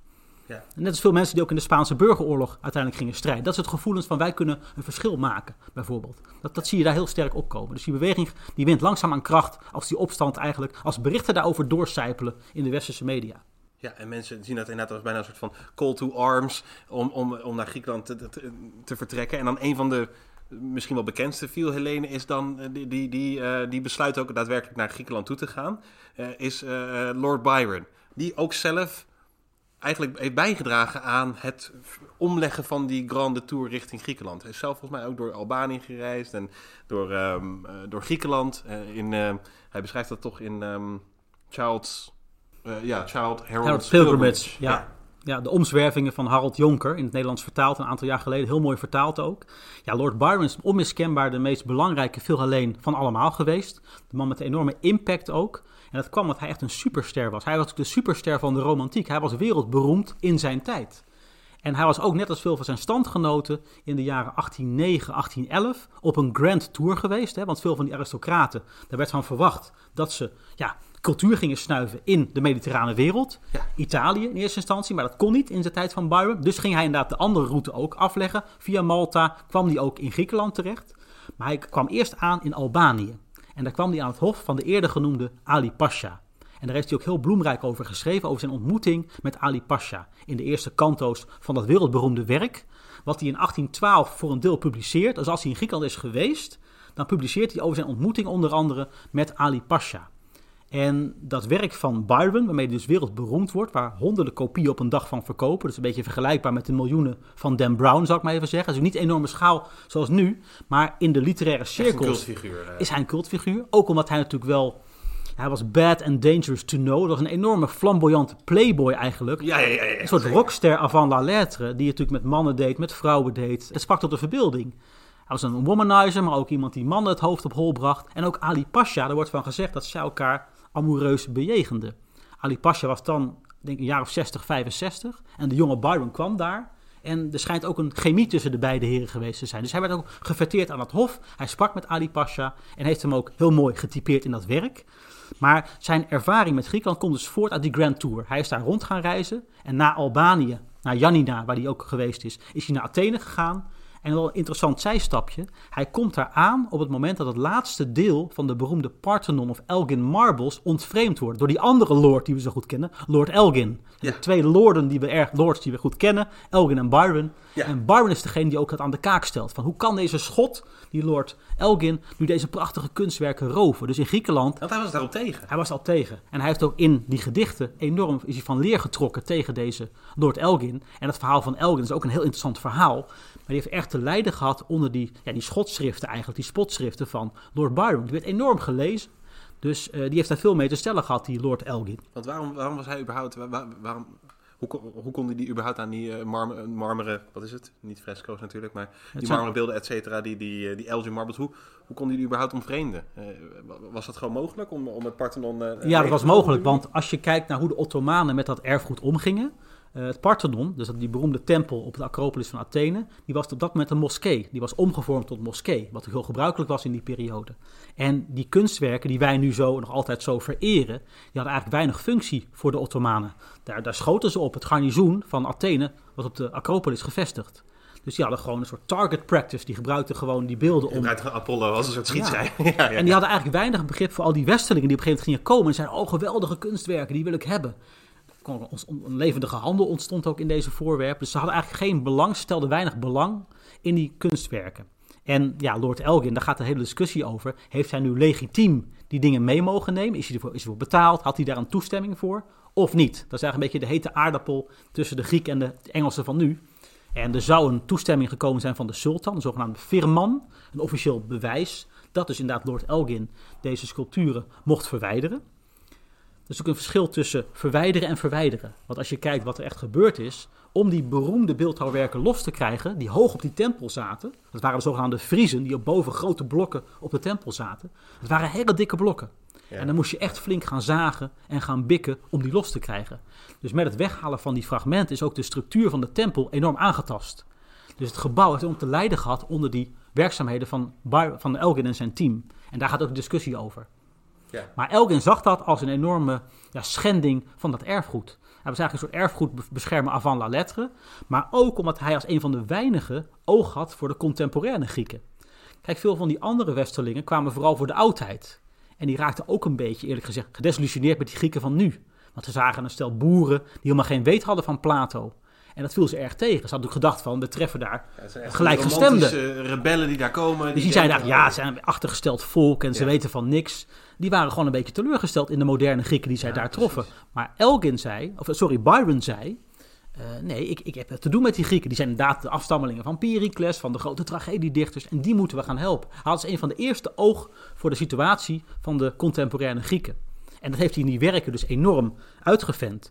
En in 1812 verschijnen de eerste twee delen, de eerste twee kanto's van dat werk. De omzwervingen van Jonker Harold. Enorm uh, impact heeft dat ook. En dan zie je ook meteen dat die Griekse zaak dan al een grote vlucht neemt. Dat mensen sympathie krijgen voor die arme Grieken die gekneed worden door de Ottomanen. En zo gaat het langzaam een eigen dimensie krijgen. En, en uiteindelijk komt dus uh, Byron ook weer terug in Griekenland als de ja, opstand begonnen is. Daarbij woord uiteindelijk. Uiteindelijk en, en, wel. geld ook. Uh... En is een enorme spil. Ik denk dat we de positie van Byron, de rol van Byron niet kunnen onderschatten. Hij heeft denk ik wel de beslissende aanzet gegeven om de opstand ook te laten lukken.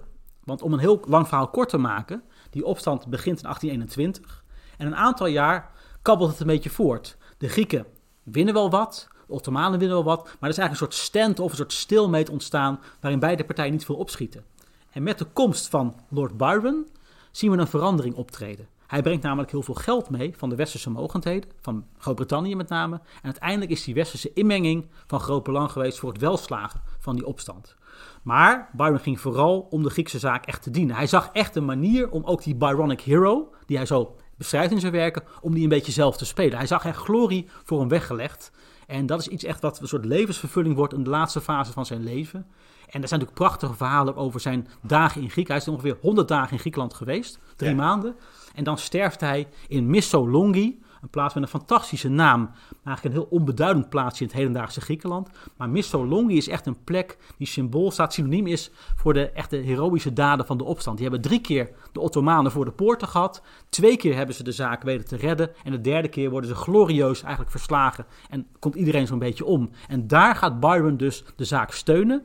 Ja, en hij wil allerlei zaken voor zijn rekening nemen. Maar uiteindelijk sterft hij een hele ja, weinig heroïsche dood aan malaria sterft hij. Want daar is een lagune bij Missolonghi. Daar wordt ziek. En hij sterft aan griep of aan malaria. In ieder geval aan, een, aan koorts waarschijnlijk.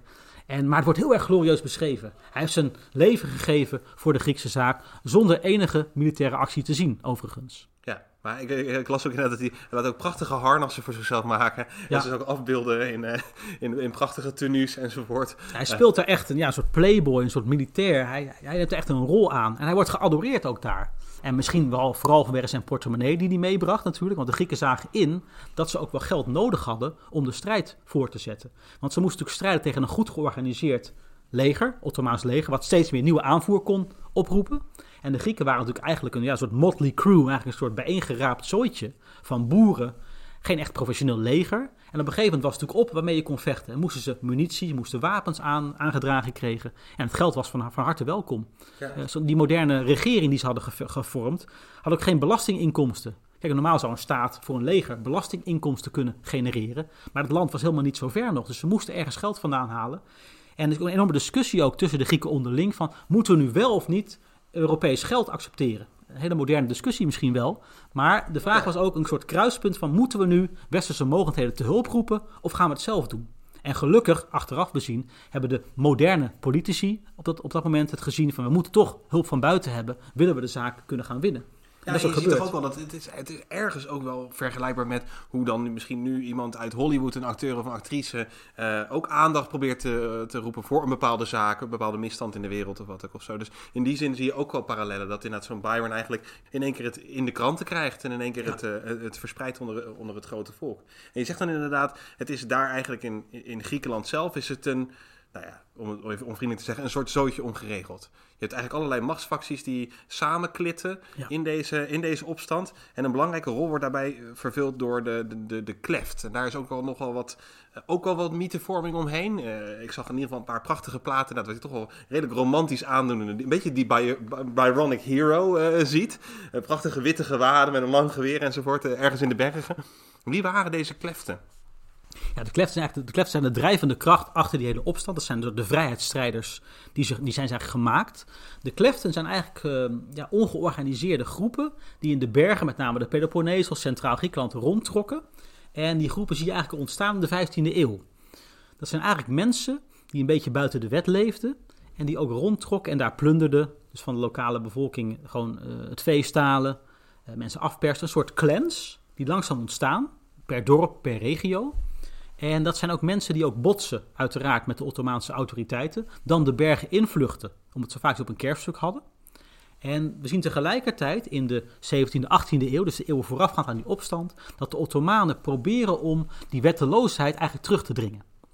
En dan nemen ze de vlucht naar voren en kiezen ze ervoor om christelijke milities in te huren ter plaatse om voor hun de kastanjes uit het vuur te halen. En dan zie je eigenlijk dat er twee groepen zijn. De kleften, dat zijn dus die vrijbuiters die eigenlijk ook bandieten zijn, eh, die rondtrekken. En een deel van die mensen worden dan gerecruiteerd om namens de Ottomanen de orde te handhaven. En dan heten zij officieel armatolos. Dat is een groep die dus gebruikt wordt om dus de orde te handhaven. Maar die grenzen tussen die twee groepen zijn heel poreus.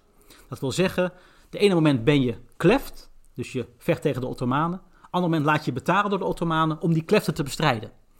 Eigenlijk creëren de Ottomanen daarmee hun eigen valkuil. Ze dachten, we gaan lokale mensen inhuren om voor ons de orde te handhaven. Het gaat beter dan als wij dat doen. Maar na verloop van tijd gaan die groepen door elkaar lopen. En zijn die mensen eigenlijk getraind geraakt in een bepaalde oorlogsvoering. Een soort guerrilla-oorlogsvoering waarin je de bergen invlucht. En die mensen uiteindelijk zijn dus ook de, de basis van het Griekse uh, leger. Tussen haakjes leger, in ieder geval de strijdmachten. Zijn juist die kleften. En die kleften hebben een eigen manier van vechten, een eigen cultuur. Ook in liederen heel vaak bezongen. Hele romantische vrijheidsstrijders worden dat later ook. Hè. Uh, mooie gewaden, geweren. En die oorlogsvoering noemen we de kleftopolemos. De polemos is oorlog en de kleften, dat zijn dus die groep die we net noemden. Dus de oorlogsvoering van de kleften. Het zit ook een beetje in het woord, toch? Kleft is van, van het Grieks kleptijn. Het dief. dief. dief. Ja, eigenlijk is kleftes gewoon een, een, woord voor dief. Dus het zijn inderdaad mensen die gewoon de lokale bevolking terroriseren. Maar uitgerekend, zij groeien uit tot de helden van diezelfde bevolking. Ja. Omdat ze dus eigenlijk een soort Robin Hood willen zijn. Waarin ze stelen van de Ottomanen. Ja, ten, ja of een Griekse geuze, bijna. Ja. Nou, interessant dat in Nederland, als je kijkt in de 19e eeuw hoe er over de opstand geschreven wordt, dan wordt inderdaad de watergeuzen worden aangehaald vaak in geschriften Oh, om te kijken van, ja, die Grieken, die moeten we steunen, want denkt u even aan onze eigen geschiedenis. Uh, Den Briel, watergeuzen. Nou, u moet die Kleften zich ook zo voorstellen. Interessant die parallellen. Dat En inderdaad... natuurlijk ook, uh, ook Spanje met ook een soort overreach aan, aan, aan, Ja. politieke macht. Want dat lijkt het toch ook al uit te spreken. Of als ik jou, als ik jou dat hoor, hoor vertellen, dan denk ik ook inderdaad dat eh, de Ottomanen hebben, hebben gewoon een ontzettend omvangrijk rijk, waarbij we proberen macht te delegeren om zo goed mogelijk de rust en de vrede en, eh, en, de- en de wet te handhaven. Maar eigenlijk zie je daar een soort een overreach in, waardoor dat, datgene wat ze creëren om dat te bewerkstelligen... Ja, dat eigenlijk gaat mis in een gezicht eh, uit, uit, uit één spat. Bij die Ali Pasha zag je dat dan... eh, Ja, die hebben ze ook echt te veel macht gegeven. En uiteindelijk moeten ze hem weer gaan bestrijden, waardoor ze weer gaten laten vallen in de rest van hun rijk. Eh, het Ottomaanse Rijk heeft ook te maken in de latere fase, 18e, 19e eeuw, met allerlei problemen. Ik bedoel, het gaat ook slecht aan de grenzen. Ze hebben ruzie met de Russen, met de Habsburgers hebben ze allerlei oorlogen. Dus de aandacht gaat naar elders toe. En de Grieken zien zichzelf graag als het middelpunt van de beschaving. Maar voor de Ottomanen was het natuurlijk maar een perifeer gebied. Waar weinig te halen was en veel ellende soms kwam. ja. Dus Ja. de aandacht was niet helemaal daar van de Ottomanen. En dat is natuurlijk ook met ons, met de Spaanse, eh, de- met de oorlog tegen de Spanjaarden. Wij waren natuurlijk ook niet echt een heel belangrijk gebied voor de Spanjaarden. Die hadden elders wel dingen te doen. Dus het perspectief is ook een beetje vanuit het Ottomaanse gezicht bekeken anders. Maar uiteindelijk creëren ze zelf een beetje de problemen die ze de das om gaan doen. Want ze, eigenlijk leiden ze zelf de strijdmacht op die het tegen hen gaat opnemen. Met die kleften. Ja, en dan worden ze op een gegeven moment ook, dan komt er een enorme ehm, hinderlaag, als ik het goed heb. Toch? Dan Misschien, nou, volgens mij zit er daar nog iets voor zelfs. Je hebt op een gegeven moment de val van Tripolitza.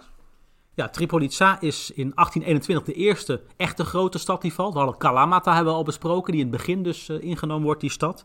Maar Tripolitza, op het midden van de Peloponnesus gelegen, was het bestuurlijk centrum van de Ottomanen. Dus wilde de opstand slagen in die eerste fase, moesten ze wel dat centrum gaan innemen. Want daar was ook geld te vinden, er waren wapens te vinden. Je kon daar mensen als slaaf wegvoeren, et cetera, et cetera. Dus het Griekse leger was erop gericht om die stad in te nemen. En na een lang beleg slagen ze erin, via allerlei listen en bedrog, om de poorten van de stad te openen. En dan hebben ze echt de eerste grote buiten te pakken. En de leider in deze periode, een hele belangrijke figuur, nog steeds denk ik de belangrijkste figuur die de Grieken met de opstand associëren, is Theodoros Kolokotronis.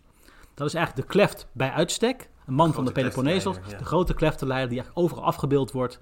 De grote leider van de opstand, een tactisch genie. Die weet het terrein goed te benutten en die zorgt ervoor dat die stad Tripolitza valt. En wat er dan gebeurt, men heeft wapens, men heeft geld kunnen buitmaken, maar er volgt ook een enorm bloedbad. En met een bloedbad bedoel ik dat een groot deel van de Turkse bevolking van de Peloponnesos, die gevlucht was naar die burcht, want als de Grieken overal in opstand komen, vluchten de Turkse inwoners naar de, de vestingen. Ja. Die mensen wonen trouwens al eeuwenlang in Griekenland. Sinds de inname van Constantinopel. dus vier eeuwen, vier eeuwen woonden ze daar. Maar die hadden wel de macht, dus die werden ook gehaat en geminacht. Nou, die mensen vluchten allemaal. En men gaat ervan uit dat er ongeveer 30.000 van die mensen woonden in Tripolitza. En een groot deel daarvan, misschien wel 9 van de 10, zijn uiteindelijk afgeslacht of als slaaf weggevoerd. Een enorm bloedbad. Dat is eigenlijk het eerste grote succes van meneer Kolokotronis. Hij is gevierd, hij is de nationale held van Griekenland. Maar de laatste jaren zie je ook wel een kanttekening erbij, want dat bloedbad is echt enorm geweest. Ja. Eh, kinderen, En- en- en vrouwen. terecht, eh. En het had niet gehoeven.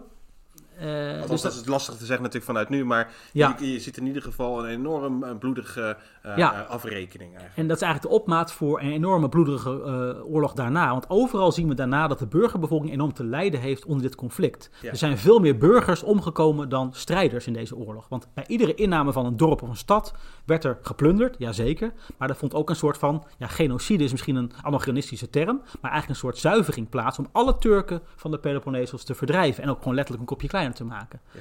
Dus dat is, Gesteund door dat nationalistische. ja, dat en dat werd, gedachtegoed wat natuurlijk toch op geld doet. ja, toch inderdaad die gedachten die toch een beetje een eigen leven gaan leiden. Dus die, die Turken moesten weg. En dan zie je ook dat er weer een vergelding komt van Grieken elders in het Ottomaanse Rijk. Want in Constantinopel is dat natuurlijk een tegenreactie van de sultan, waarbij alle Grieken daar worden opgejaagd en worden, een kopje kleiner worden gemaakt. Ja. En het eigenlijk is het dus de aftrap van het endemische geweld, wat in de eeuwen daarna helaas door, door Turken en Grieken naar elkaar wordt gebezigd. Ja. Dat begint eigenlijk in deze periode en veel van de moeilijke verhoudingen tussen beide groepen heeft ook een, een- een oorsprong in dit conflict. Ja, en, en die, die, die klefleider die je net noemt, die gaat eigenlijk een alliantie aan met nog twee andere rebellenleiders die eh, veel meer vanuit een eh, eh, intelligentia-academische hoek komen, toch? Als ik het goed heb. Dus in ieder geval is dat een zoon van de eerdere Ypsilandos, of Landis, en een andere naam die ik niet eens durf uit te spreken. maar dat mag jij, mag jij invullen. Ja. ja, je krijgt tot de situatie na een paar maanden dat men zich af gaat vragen, waar gaat dit heen? Ja. Eh, die opstand is wel voorbereid, maar men had geen idee van wat is de koers? Wat gaan we eigenlijk bewerkstelligen? Er wil een opstand komen. De Ottomanen moeten weg van de Peloponnesos, van Centraal Griekenland. Maar wat dan? Dus na een paar maanden zie je dat die opstandelingen onderling ook ja, mot krijgen van wat moeten we nu bewerkstelligen. Mhm. Sommigen dachten, nou, we hebben ons gebied uitgebreid tot de Peloponnesos. We stoppen ermee. Maar er komen eigenlijk twee groepen samen. En die groepen liggen elkaar heel erg moeilijk. Dat zijn dus de kleften van de Peloponnesos, die woeste jongens, die krijgsheren, die graag hun eigen positie zouden willen versterken. En er komen mensen van buiten. Die Fanarioten, die we al een paar keer hebben genoemd, uit de diaspora, die komen naar Griekenland in de hoop daar ook een rol te gaan spelen. En die groepen moeten eigenlijk samen de koers gaan bepalen. En uiteraard gaat dat mis, want ze denken overal fundamenteel anders over. De Fanarioten zijn veel westers georiënteerder. Dat zijn meer modernisten. Die willen graag een moderne staat opbouwen. Door al die ideeën uit West-Europa ehm, eh, aangevuurd. Maar die kleften hebben eigenlijk allemaal een heel ander idee. Die willen gewoon hun eigen positie. Die willen eigenlijk het Ottomaanse Rijk weg hebben. Maar dan willen ze wel zelf die positie van die Ottomanen overnemen. En helemaal geen inmenging van buitenaf. Dus je ziet ook in dat kamp zelf van de Grieken een enorme tweedeling tussen de mensen van buiten en de mensen van het Griekse kernland. En we zien gewoon de, af, de, eeuwen, de, jaren daarna, pardon, dat er ook een oorlog komt binnen die oorlog, een burgeroorlog zou je kunnen zeggen, tussen die twee groepen. Dus ze moeten samen optrekken, ze kunnen niet zonder elkaar, maar zeker ook niet met elkaar. En dat is eigenlijk een factor die van groot belang is en waardoor de oorlog ook langer dan noodzakelijk heeft voortgeduurd. Ja. Maar het heeft maar een haartje gescheeld of de Ottomanen waren door deze verdeeldheid weer teruggekomen en hadden de zaak gewoon beslist. Ja, precies. En daarom is die buitenlandse inmenging zo belangrijk om dit conflict tussen die Grieken zelf te doorbreken. Ja. En uiteraard willen de Grieken dat nu niet zo graag meer horen. Dat het buitenlanders waren die hun opstand Ja, gered dat, hebben. is, dat, is natuurlijk, dat ligt heel gevoelig. Want je krijgt inderdaad dan een aantal, eh, een opeenvolging van een aantal eh, gewichtige momenten. Je krijgt een, een slag waarin ze de, de Ottomanen een hele flinke nederlaag kunnen, kunnen. eh, En dan vervolgens krijg je het rampjaar waarin eigenlijk de zaak weer bijna wordt omgedraaid. En, de, en de Ottomanen beroep doen op een, op een, op een eh, legerleider uit Egypte. Ja, En die, eh, die eigenlijk weer orde op zaak moet komen stellen. En dan zie je eigenlijk dat er dan de westerse mogendheden eh, daadwerkelijk de beslissende slag gaan, gaan, gaan toebrengen. ja, ja, de geesten worden langzaam rijp gemaakt vanuit het Westen voor interventie. Ook omdat de geopolitieke belangen aan het schuiven zijn. We hebben natuurlijk het conflict in Griekenland, lokaal conflict. Maar daaromheen speelt ook veel meer. Groot-Brittannië wil de macht uitbreiden in oostelijke richting. Rusland komt steeds dichter bij Europa. Zwarte Zee wordt al door de Russen ingenomen. Die hebben gevochten met de Turken, met de Ottomanen. En zo gaan langzaam wordt de koek verdeeld. Want in deze periode is het duidelijk dat het Ottomaanse Rijk op zijn laatste benen aan het lopen lijkt te zijn. Dus men denkt, we moeten de. Oosterse kwestie, zoals men het gaan noemen, die taart moeten we gaan verdelen. En Frankrijk wil een deel van de taart, Rusland wil dat en Groot-Brittannië. Dus ze zien ook wel dat Griekenland steunen misschien wel goed kan zijn voor een eigen positie. Als je een bondgenoot als Griekenland hebt, als natie, als een soort buffer tegen de Russen, denken de Britten, doorgang naar Egypte, et cetera, dan hebben we daar baat bij. Dus langzaam zie je ook de staatsmannen van Europa denken, ja, misschien moeten we toch die opstand onze kant op trekken en gaan interveneren. Ja, ja. Maar dat komt ook omdat dus inderdaad er een verandering optreedt in die oorlogsvoering. De eerste jaren zien we de successen voor de Grieken. Er komt vergelding van Turkse zijde. Maar er is eigenlijk een soort stilmeet. Het is eigenlijk een situatie waarin weinig echt aan spectaculaire dingen gebeurt. En de sultan in Constantinopel ziet ook in, in Istanbul, dat hij iets anders moet gaan bedenken. Want ieder jaar kwamen die Ottomanen met een campagne. Het was seizoensgebonden. Ze vochten een aantal maanden per jaar. Er kwam er geen beslissing. Dan gingen ze weer terug. En het jaar erop kwamen ze weer terug. Ja, precies. Uiteindelijk heeft men besloten om een andere tactiek te gaan toepassen. En dan komen ze uit in Egypte, waar een zekere meneer Mehmet Ali een soort onderkoning was. Een machtige vazal van de sultan. Veel machtiger dan hij had mogen zijn. En die heeft een zoon, Ibrahim Pasha. En het leger van Egypte is enorm goed georganiseerd, want de Fransen hebben daar een missie gehad en die hebben het leger getraind naar Europees model. Dus dat leger is enorm goed uitgerust qua wapens, maar ook qua tactieken. En in ruil voor bezit van de Peloponnesos, na afloop van de opstand, komen dus die Egyptische troepen van Ibrahim Pasha de sultan te hulp. En die Ibrahim Pasha heeft hele onorthodoxe tactieken. Die gaat gewoon in de winter doorvechten.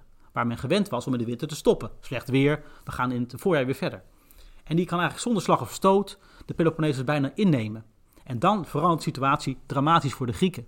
Ze weten niet wat ze overkomt. Ze worden overrompeld. Want ze hebben ook te lang geteerd op die eerste successen. Die meneer Kolokotronis had heel veel bereikt in de eerste jaren. Maar de Grieken waren daarna met elkaar gaan bakkeleien. En hadden niet ingezet op verdediging, op herstel van forten, op tactiekverandering. Dus ze werden compleet overvallen. Ja, we waren eigenlijk op de lauweren gaan rusten. Nou, we gaan rusten. En dan zie je eigenlijk een ommekeer. En die ommekeer leidt er dan toe dat die stad die we net noemden al, Missolonghi, in het jaar 1826 wordt ingenomen. En eigenlijk lijkt de zaak dan verloren.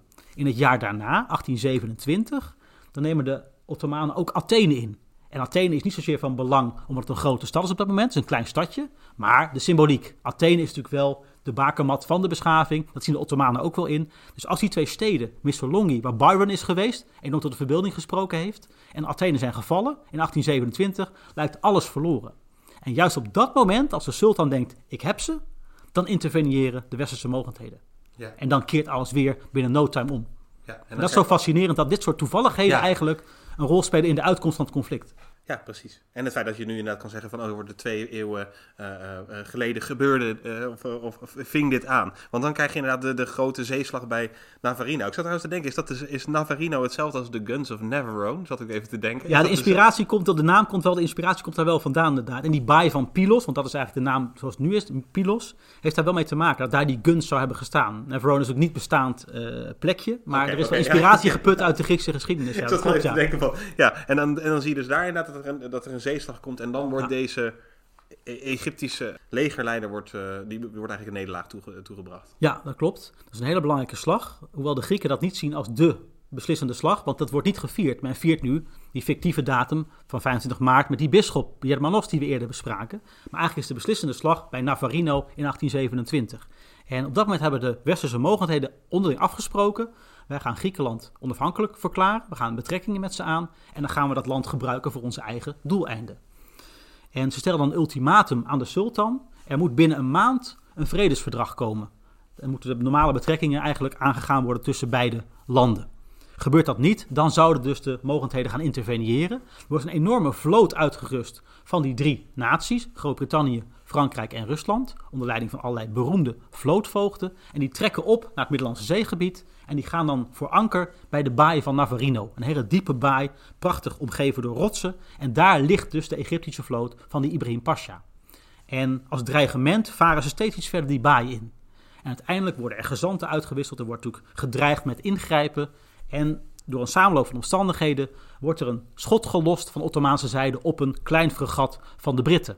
En daarmee wordt meteen eigenlijk die strijd ontbrand. Want meteen wordt er teruggeschoten en binnen vier uur ligt de bodem van de zee daar bezaaid met 70 schepen van de Ottomanen. Terwijl de geallieerden geen enkel schip verliezen en slechts een klein aantal matrozen het leven moeten laten. En dan is eigenlijk binnen vier uur die oorlog van de jaren daarvoor beslecht. Want zonder die vloot kan Ibrahim Pasha geen bevoorrading krijgen en is hij eigenlijk reddeloos verloren.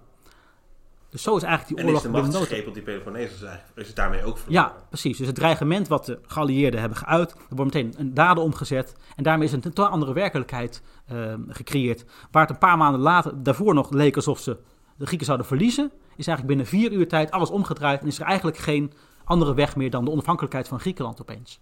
En interessant ook wel, en ook wel pijnlijk voor Grieken nog altijd moet ik zeggen, dat er geen enkele Griek betrokken was bij de beslissende slag in de slag van Navarino. Daar hebben geen Grieken meegevochten. Dat was de westerse mogendheden tegen de Egyptische vloot van Ibrahim Pasha. En de Grieken speelden daar geen enkele rol. Ja, ja, ja inderdaad. Dat, ja, dat is ook vreemd. En wat is eigenlijk dan daar, het, vervolgens, wat is daar het gevolg van? Uh, van want dan is, dus eigenlijk die, ehm, die vloot kom- komt ten einde. Daarmee komt eigenlijk ook de Ottomaanse overheersing, in ieder geval de Peloponnesos. Ja, geleidelijk verdwijnen dan de Ottomanen, want ze gaan natuurlijk nog wel operaties eh, aan de westerse mogendheden om dus de laatste resten van de Ottomanen weg te krijgen. Een aantal maanden duurt dat toch. Maar er is feitelijk geen andere uitkomst mogelijk dan dus dat Griekenland onafhankelijk gaat worden. En het duurt dan nog wel een aantal jaar voordat er echt een koninkrijk komt. Het land is nu wel vrij van de Ottomanen. Er komen een aantal verdragen waarbij de westerse mogendheden gaan bepalen hoe het land eruit gaat zien. Maar het probleem is ook, het land ligt in puin. Het was al geen ontwikkeld gebied voor de opstand, maar door die jarenlange oorlogsvoering en de plundering van de Peloponnesos, alle gewassen zijn verbrand, alles ligt braak. Er valt eigenlijk weinig op te bouwen. En de westerse mogendheden hebben daar toch een beetje moeite mee. Wat moeten we nu doen? De Grieken zelf hebben een gouverneur benoemd, meneer Kapodistrias, in 1827. En die moet dan het land gaan opbouwen. Die moet eigenlijk een natie en een staat gaan opbouwen. Dus alles moet van, de, van grond af aan worden opgebouwd. Een leger, een bureaucratisch apparaat, er moet een nieuwe hoofdstad komen, er moet een munt komen. Allemaal waar, waar dingen. liggen de grenzen dan ongeveer? Want we hebben nu net de Peloponnesos, hebben we dan ook al Thessalië erboven erbij? Of, eh, hoe, waar, waar vallen de grenzen dan eigenlijk ook nadat Ja. die Ottomanen langzaam eigenlijk... eh, Nou, bij die slag van? Navarino is de grens eigenlijk nog heel erg beperkt. Eigenlijk de Peloponnesos, een deel rondom Attica, de regio van Athene, en een beetje midden-Griekenland. Nou, langzaam probeert men die Ottomanen ook verder te drijven. Dus er komt er een beetje midden-Griekenland bij. Uiteindelijk in 1832, als het koninkrijk echt wordt gesticht, is de grens ongeveer de Peloponnesos en dan eigenlijk de start Arta in het noordwesten. Epirus is dat, waar Ali Pasha die buurt ongeveer was, tot aan het schiereiland Pilion. Dat is de stad Volos, een beetje centraal midden-Griekenland. Dus heel veel van wat wij tegenwoordig als Griekenland kennen, eh, het noorden bijvoorbeeld, de stad Thessaloniki, Macedonië is dat, maar veel van de eilanden ook, die waren helemaal niet in zicht nog. Dus eigenlijk een soort rompstaat, een hele kleine rompstaat. Ja, En dat verklaart ook meteen, men had ook weinig te bieden. Alles lag in puin. Er waren geen hulpbronnen die ze konden gebruiken. Het was een heel arm land. Eh, veel van de mensen waren ook natuurlijk ook eh, omgekomen. Veel mannen waren verdwenen. Er waren vrouwen die in lompen rondliepen. Heel veel kinderen waren wees. Kortom, het was één grote chaos. En dus die die, gouverneur moet dan eigenlijk... Die, die moet eigenlijk het onmogelijke, opbouwen. het onmogelijke gaan presteren om Ja. in korte tijd een moderne staat uit de grond te stampen. Weliswaar met financiële inmenging van de Europese machten, dat wel. Maar het grote probleem van deze meneer Capodistrias was, ook hij kwam uit de diaspora. Hij kwam van het eiland Corfu, wat in die periode buiten Griekenland viel. Heel lang verhaal, maar daar zaten eigenlijk Fransen, Russen en Engelsen, de Ionische eilanden. Hij was diplomaat. Hij was ook in Russische dienst geweest als minister van Buitenlandse Zaken bij de Tsaar. Had een enorme carrière gemaakt, maar was niet echt bekend met de lokale omstandigheden. Had nooit een voet op Griekse bodem gezet. Op het Griekse kernland bedoel ik dan. Dus hij werd ook een beetje gewantrouwd als iemand van buiten, als een pion van de Russen. Dus die krijgsheren, de mensen die het voor elkaar hadden gebokst om die opstand op poten te zetten, die wantrouwden hem. En hij wantrouwde hen. Hij zei namelijk, we kunnen niet meer doorgaan op oude voet. Jullie moeten je macht naar een centrale overheid overbrengen, anders kunnen we nooit een staat oprichten. Ja. Nou, dat botste natuurlijk meteen, want die En mensen waren natuurlijk... natuurlijk. Ja, die wilden natuurlijk uiteindelijk hun positie behouden. Die zeiden, nou, allemaal leuk en aardig, maar die staat van jou interesseert ons niet. Wij willen gewoon onze machtpositie behouden en uitbreiden. Nou, om een lang verhaal kort te maken, dat bos is natuurlijk enorm. En hij wordt dan ook vermoord door een aantal van deze kleftenleiders van de Mani. Die meneer uh, Mavromichalis van Kalamata, die stad die die veroverde. Zijn familie heeft deel aan een complot dat leidt tot de dood van Capodistrias in de eerste hoofdstad van Griekenland, Nafplion. Heel mooi schilderachtig stadje op de Peloponnesos, de eerste hoofdstad. En daar wordt hij in oktober 1831 vermoord. En dan is er weer een chaos. Want dan is er weer een burgeroorlog aan de gang. En dan zeggen de westerse mogendheden: Jullie kunnen het zelf niet oplossen. Wij interveneren weer. En wij zetten hier een westerse koning neer. die het koninkrijk moet gaan leiden. Ja, ja, dat is weer een ja. beslissing waar de Grieken part nog deel aan hebben. En dat, eh, als ik goed heb, dat is het protocol van Londen. Ja, van Londen. wordt- Dat is eigenlijk het einde van de hele Griekse onafhankelijkheidsoorlog. waarin per verdrag wordt afgesproken. Griekenland wordt een koninkrijk. met een koning die wij als westerse mogendheden gaan aanzoeken ergens in Europa. Ja. Dat viel niet mee, maar dat was natuurlijk een land waar weinig vooruitzicht was. Je kon wel koning worden van dat land, maar je had eigenlijk weinig te winnen. Je moest enorm veel opbouwen. Dus eigenlijk was het een enorme zoektocht van jarenlang van wie wil dit koninkrijk gaan leiden. En in eerste instantie kwamen ze uit bij, Leo, bij Leopold, de latere koning van de Belgen. Ja. Die heeft een aantal jaar onderhandeld met de Griekse autoriteiten en met de westerse mogendheden. Uiteindelijk is het niet doorgegaan. En uiteindelijk biedt zich een koningshuis uit Beieren aan, het huis Wittelsbach, waar een zeer veel Helleense koning uh, uh, Ludwig I zat. En zijn zoon, de 17-jarige Otto, prins Otto, wordt op de Griekse troon gehesen. Oh ja, zijn vader was dus ook echt een, een, Ja. een, een echte. Het is een van de weinige plekken waar aan het Hof het Philhellenisme echt voet aan de grond heeft gekregen. En die Ludwig I heeft enorm veel voor de Griekse zaak betekend. Hij heeft heel veel geld geschonken aan die Griekse opstandelingen. Hij heeft ook wapens geleverd, et cetera. Maar vooral, hij was enorm van de Griekse cultuur fan. Echte veel alleen dus. En München, zijn hoofdstad, is enorm vol komen te staan met Griekse bouwwerken. Ook als je daar tegenwoordig rondloopt, is München, een groot deel van het oude centrum, is echt gewoon met Griekse tempelachtige structuren volgebouwd. En hij wilde ook graag zijn stad tot het Athene aan de Isar maken. De Isar is de rivier die door München loopt. Ja. Athene aan de Isar. En het wonderlijke is nu ook dat veel van Athene van nu, dus de Griekse hoofdstad die later wordt uitgeroepen, dat hij heel erg kijkt naar München. Dus de gebouwen die in München werden opgericht door de Philhelleense koning Ludwig, die zijn gekopieerd om Athene een Griekse aanblik te geven. Dus zo zie je hoe al die dingen Een samenspelen. neoclassiek en dan nog neoclassieker. Ja, dus de Grieken gaan Griekse dan Grieks doen door te kijken naar München, waar men de Grieken als inspiratiebron heeft gebruikt. Dus fantastische ja, crossover eigenlijk tussen al die, Ja, ja, ja, al die ja, zaken. Zeker, zeker. Ja, En dus de, de, de zoon van deze Willem, die eh, Otto, die komt als 17-jarige jongen dus. Ja. Komt hij daar als prins. ja, zo eh, groen als gras. ja. Wel omringd door een team aan adviseurs, door een aantal hovelingen. En de Beiers, dus de Beierse kliek die omheen, eh dat noemen we ook de Bavarocratia. Dus we hebben de Turkocratia gehad, de heersing, overheersing van de Turken. En de Bavarocratia is eigenlijk de nieuwe fase waarin de Beierse hovelingen Griekenland gaan regeren. En dan de stroomman, eigenlijk is een soort ja, pop-eigen marionettenspeler. En Otto eh, wordt dan eigenlijk gewoon bediend door die hovelingen. En eh, zo hebben dus een, een, nou, een 40, 50 tal jaar is die koning daar actief geweest. Ja. Eh, en, en uiteindelijk wordt hij verdreven. Maar dus de Beiers, de Duitsers, hij, eigenlijk hebben in, in, de, in de gedachte daaraan, hebben heel veel in Griekenland van de eerste jaren eigenlijk gedaan. En dat zie je ook weer terugkomen als het gaat over de recente financiële kwestie. Dus de overheersing van Europa. Eh, dat wordt nog steeds gekoppeld ook aan die Bavarocratie. Van zie je wel, de Duitsers willen weer ons overnemen, willen weer ons knechten. Dat Ja. zie je hoe dat verleden steeds een rol weer elke speelt. keer als inderdaad in Griekenland er een, een, een, een, eh, toestanden ontstaan dat er dan inderdaad van buiten al wordt gezegd en denken we nu gaan jullie dit doen of nu gaan jullie dat doen. Dat Ja. op hele beslissende momenten wordt er ingegrepen eigenlijk. Ja, absoluut. van, Griekenland kan niet zonder Europa, maar ze willen ook soms wel zonder Europa. Maar dat is een enorm inter, in, ja, een, een, een samenspel van factoren. En Ja. het gaat ook voor een deel dus terug op dat conflict van 1821. Want toen hebben de Europese mogendheden uitgeholpen. Eh, en ook de financiële afhankelijkheid die nog steeds gevoeld wordt. De leningen die nodig zijn om het land op de been te houden, zijn begonnen in die on- on- onafhankelijkheidsoorlog. Zonder dat geld hadden ze nooit die staat kunnen oprichten. Dus het is een vloek en een zegen eigenlijk. En, en hoe zie je hierin, want je vertelde al helemaal aan het begin over die proto-revolutionair die ook een tijd eh, hier in Leiden komt studeren. Welke rol speelt Nederland eigenlijk in dit, eh, in, in, het, in het conflict, in de Griekse opstand? Speelt Nederland een rol? Ik zou willen zeggen dat dat een grote rol is geweest, maar eigenlijk is de rol van de Nederlanden, om het even goed te zeggen, heel beperkt geweest. Als we kijken bijvoorbeeld naar de Philhelleense betrokkenheid, dan zien we vooral uit de Duitse staten, Zwitserland, Frankrijk, Engeland, Amerika ook, dat er enorme betrokkenheid is. En eh, dan heb ik niet alleen maar over mensen die afreisden naar Griekenland om daar te vechten. Veel grotere rol was ook weggelegd voor de zogenaamde eh, Griekse comité's, actiecomité's, die overal in Europa werden opgericht om dus geld en middelen in te zamelen voor de Griekse zaak. En daarin zie je dat de Nederlanden, zowel de zuidelijke als de noordelijke Nederlanden, eigenlijk vrij laat waren daarmee. En dat ze eigenlijk marginaal waren. Ehm, we weten van een aantal Nederlanders dat ze zijn afgereisd, maar dat zijn vooral mensen uit Brussel en omgeving. Dus om het echt Nederlanders te noemen, met, de, met maatstaven van nu nee. En waren dat dan Europeanen of waren dit mogelijk ook inderdaad dus precies die Griekse handel- handelskolonies waar je eerder over had, dat het eigenlijk gewoon van de Griekse diaspora, dat het eigenlijk mensen waren die teruggingen naar... Nou, die zijn er ook wel geweest. Maar het zijn vooral dus mensen van, van niet-Griekse afkomst die gewoon die zaak zo toegenegen Ja, waren dat ja. ze afreizen. Want ze wilden gewoon, Ja. precies, Lord Byron is de aanvoerder van het gezelschap. Maar er was een heel wisselend beeld. Het waren studenten die meegingen. Het waren mensen die eh, avonturier waren of die politiek uitgespeeld waren. Ballingen die gewoon avontuur zochten. Eh, Fascinerende verhalen zijn erover opgetekend. Want veel van die mensen hebben ook memoires achtergelaten. waarin ze gewoon vertellen wat ze in Griekenland aantrof. En dat leest als een echt een, een clash of civilizations. Omdat die Grieken hadden natuurlijk geen idee wat die mensen kwamen doen. Die zagen er raar uit, droegen allerlei uniformen. Hadden hele aparte tactieken ook om oorlog te voeren. Want daar gaat het ook vrij, vrij snel mis.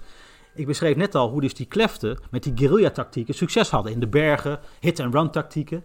En toen kwamen de Europeanen om mee te vechten. Die wilden gewoon in het open veld met musketten op elkaar aflopen en schieten. Zoals ze gewend waren in de Napoleontische oorlogen. En die Grieken begrepen daar niks van. Want die zagen bij bosjes die veel alleen natuurlijk afgeschoten worden Ja. en, en doodgaan. Ja, ja, Eh, dat tuurlijk. botste enorm. Dus er is ook niet echt een samenwerking tussen die groepen op gang gekomen. Ja, je beschrijft het ook inderdaad. Er een eh, Amerikaanse arts die afreist naar en die dan in zijn memoires ook beschrijft inderdaad wat voor soortje ongeregeld hij eigenlijk daar, daar, daar, daar aantreft. Dan- Hij vond het een die bevlogen zootje geregeld. Ze waren allemaal enthousiast, maar ze konden er helemaal niks van. Ze maakten met elkaar ruzie, gingen duelleren.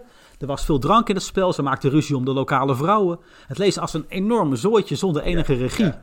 En eh, het is eigenlijk aan Lord Byron te, denken dat, dat, te danken dat het eigenlijk gelukt is allemaal. Dat veel ze gebeuren. Want de eerste jaren, ja, ze, werden meteen, eh, ze kwamen meteen om het leven op het slagveld. Ze maakten ruzie met elkaar. Ze hadden ook verwacht dat ze met alle egards ontvangen zouden worden, deze mensen. Ze hadden gedacht, nou, ik kom in het leger terecht op een hoge positie. Ik ben Europeaan, ik heb veel te bieden. Nou, die Grieken zeiden, wat komen jullie doen? Dus dat gaat eigenlijk helemaal mis. En door Byron, door zijn optreden, is er eigenlijk weer een tweede golf van veel allenen gekomen later. En die heeft uiteindelijk wel de zaak eh, bespoedigd. Maar het ging vooral om de publieke opinie. En die heeft Byron natuurlijk enorm kunnen bewerken. En daardoor uiteindelijk hebben die regeringen ook die Griekse zaak, zijn ze die gaan steunen. Maar de Nederlanden komen er eigenlijk heel bescha ja, niet beschamend af, maar het is een heel klein aandeel. Er zijn hier wel allerlei comité's geweest om de Grieken dus te helpen. Ook in Leiden is er een comité geweest. En rond het jaar 1825 komt er een centraal comité in Den Haag. eh, geleid door de, ehm, eh, door de staatsman eh, van Hogendorp, bekende naam. En die wordt de voorzitter van het comité. En die gaan inderdaad geld inzamelen. Er komen benefietavonden, mensen kunnen geld doneren. En ook via allerlei handelsschepen komen er dan wapenleveranties aan de Griekse opstandelingen. Ehm, en in Leiden is er een zekere meneer Van Kampen actief. Een remonstrantse autodidact die later ook hoogleraar wordt in Amsterdam. In eh, geschiedenis en Nederlandse letterkunde. En die man wordt gevraagd door het comité in Den Haag, door Van Hogendorp, om een pamflet te schrijven bij de kampstrijd der Grieken. Dus aan de Nederlanders gericht. Een boekje waarin eigenlijk wordt opgeroepen om voor die Griekse zaak geld te, steunen, geld te doneren, et cetera. En dat hebben wij hier in de bibliotheek ook liggen, dat boekje. En dat is eigenlijk een heel lang gerekt pamflet, waarin hij eigenlijk ook, wat ik al eerder besprak met jullie, ehm, ehm, de Griekse onafhankelijkheidsoorlog vergelijkt met de Spaanse, de oorlog tegen de Spanjaarden. En de watergeuzen worden vergeleken met de kleften. Oftewel, denkt u zich in hoe wij vroeger waren en hoe we nu zijn. Ja. En daarom moeten we de Griekse zaak steunen. Dus dat kwam wel voor. Er waren wel individuen ook die de Griekse zaak toegenegen waren. Maar op de grote wereldschaal hebben de Nederlanden helaas weinig bijgedragen aan de Griekse onafhankelijkheidsstrijd. Ja. Maar ik moet één uitzondering maken, dat schiet me nu te binnen. Had ik al eerder moeten doen. Er is wel één zeeheld die een grote rol heeft gespeeld bij Navarino. Oké, ja. Want bij Navarino strijden dus drie grote mogendheden tegen de Ottomanen. Dat zijn dus de Britten, de Fransen en de Russen. En de Russische vloot wordt aangevoerd door meneer Lodewijk van Heijden. En Lodewijk van Heijden was afkomstig uit Zuid-Laren. Net als Berend Botje van het kinderliedje. Ja, ja. En kwade tongen beweren dat hij Berend Botje is van het kinderliedje. Maar hij was een zeeman, een admiraal, die carrière had gemaakt in het Russische leger, uit Drenthe afkomstig was. En hij voert de Russische vloot aan op een vlaggenschip, de Azov. En hij speelt een hele belangrijke rol in het welslagen van die slag bij Navarino. Dus die Nederlandse deelname en betrokkenheid kunnen we wel in onze zak steken. Dus Berend Botje, of niet, heeft een belangrijke rol gespeeld. En, moet ik ook zeggen, iedere Griekse stad heeft wel een plein van de drie admiraals. En er zijn dus beelden afgebeeld van de Russische vlootvoogd, dus Lodewijk van Heijden en de andere twee. Dus Van Heijden is een naam die in Griekenland een bergje doet rinkelen, maar hier op straat, op het Rapenburg, zal waarschijnlijk weinig mensen zeggen van Heijden, wie is dat? Dus Ja. dit is een Nederlandse zeeheld die in Griekenland een echte held is. Ja. ja, en opmerkelijk inderdaad, want inderdaad, de Russen hebben natuurlijk ontzettend veel geleerd van de Nederlanders. Absoluut, van de eh, scheepvaarttraditie en van, ja. Ja, ja. En, en, en dan, wat heb jij meegekregen eigenlijk van de, van de viering dit jaar? Dus om nog even in het heden te trekken. Die viering is natuurlijk groots aangekondigd de afgelopen jaren. Men was natuurlijk enorm bezig om dit helemaal feestelijk te gaan vieren. En toen kwam toen corona. Dus Ja. alle festiviteiten zijn natuurlijk op een heel ander niveau terechtgekomen. Normaal gesproken is er ieder jaar een grote parade in Athene. Waarbij het leger zich presenteert. Dan gaan de tanks door de straten, de straaljagers vliegen over. De brandweer, de politie, de ambulancemedewerkers. Allemaal in uniform trekken ze aan de menigte voorbij. Toegejuicht. Uh, er is vaak een programma op scholen, waarbij ze dus allerlei toneelstukken opvoeren, liedjes zingen. Onder andere het liedje van Rigas, die Tourios, dat strijdlied wordt dan gezongen. Oh, vindt ja, reenactment ja. plaats. Er wordt natuurlijk overal bloemen gelegd. Iedere stad heeft zijn eigen herdenking, met name in steden waar gevochten is. Dus ieder jaar is het echt een grote feestdag. Ieder jaar op 25 maart. De kerk pakt ook groots uit om een heroïsche rol te laten zien. En dit jaar stonden er ook heel veel um, tentoonstellingen gepland om een verhaal te vertellen over die opstand. Ja. Een van de mooiste musea van Griekenland is het Benaki Museum. In Athene is dat gevestigd. Prachtig museum over de hele Griekse geschiedenis. Niet alleen maar de oudheid, maar zeker ook die moderne periode. Ja. En daar is een prachtige tentoonstelling momenteel ingericht. Daar is dus eh, heel veel aandacht voor dat verhaal van 1821. Ja, en de grote vraag voor mij en voor velen is ook: welk beeld komt daaruit naar voren? Is er nu ruimte voor revisie? Gaan ze nu inderdaad een genuanceerd verhaal vertellen? Of krijgen we weer de heroïsche verhalen van de kleften tegen de barbaarse Turken? Dat is een beetje de vraag die ik me vooraf aan, aan dit jaar stelde. En ik heb nog geen antwoord. Ik heb nog weinig kunnen zien, want er is natuurlijk heel veel niet doorgegaan. Er komen nu een aantal boeken los, dus daar ben ik aan het kijken. Ik hoop dat de nuance mogelijk gaat zijn.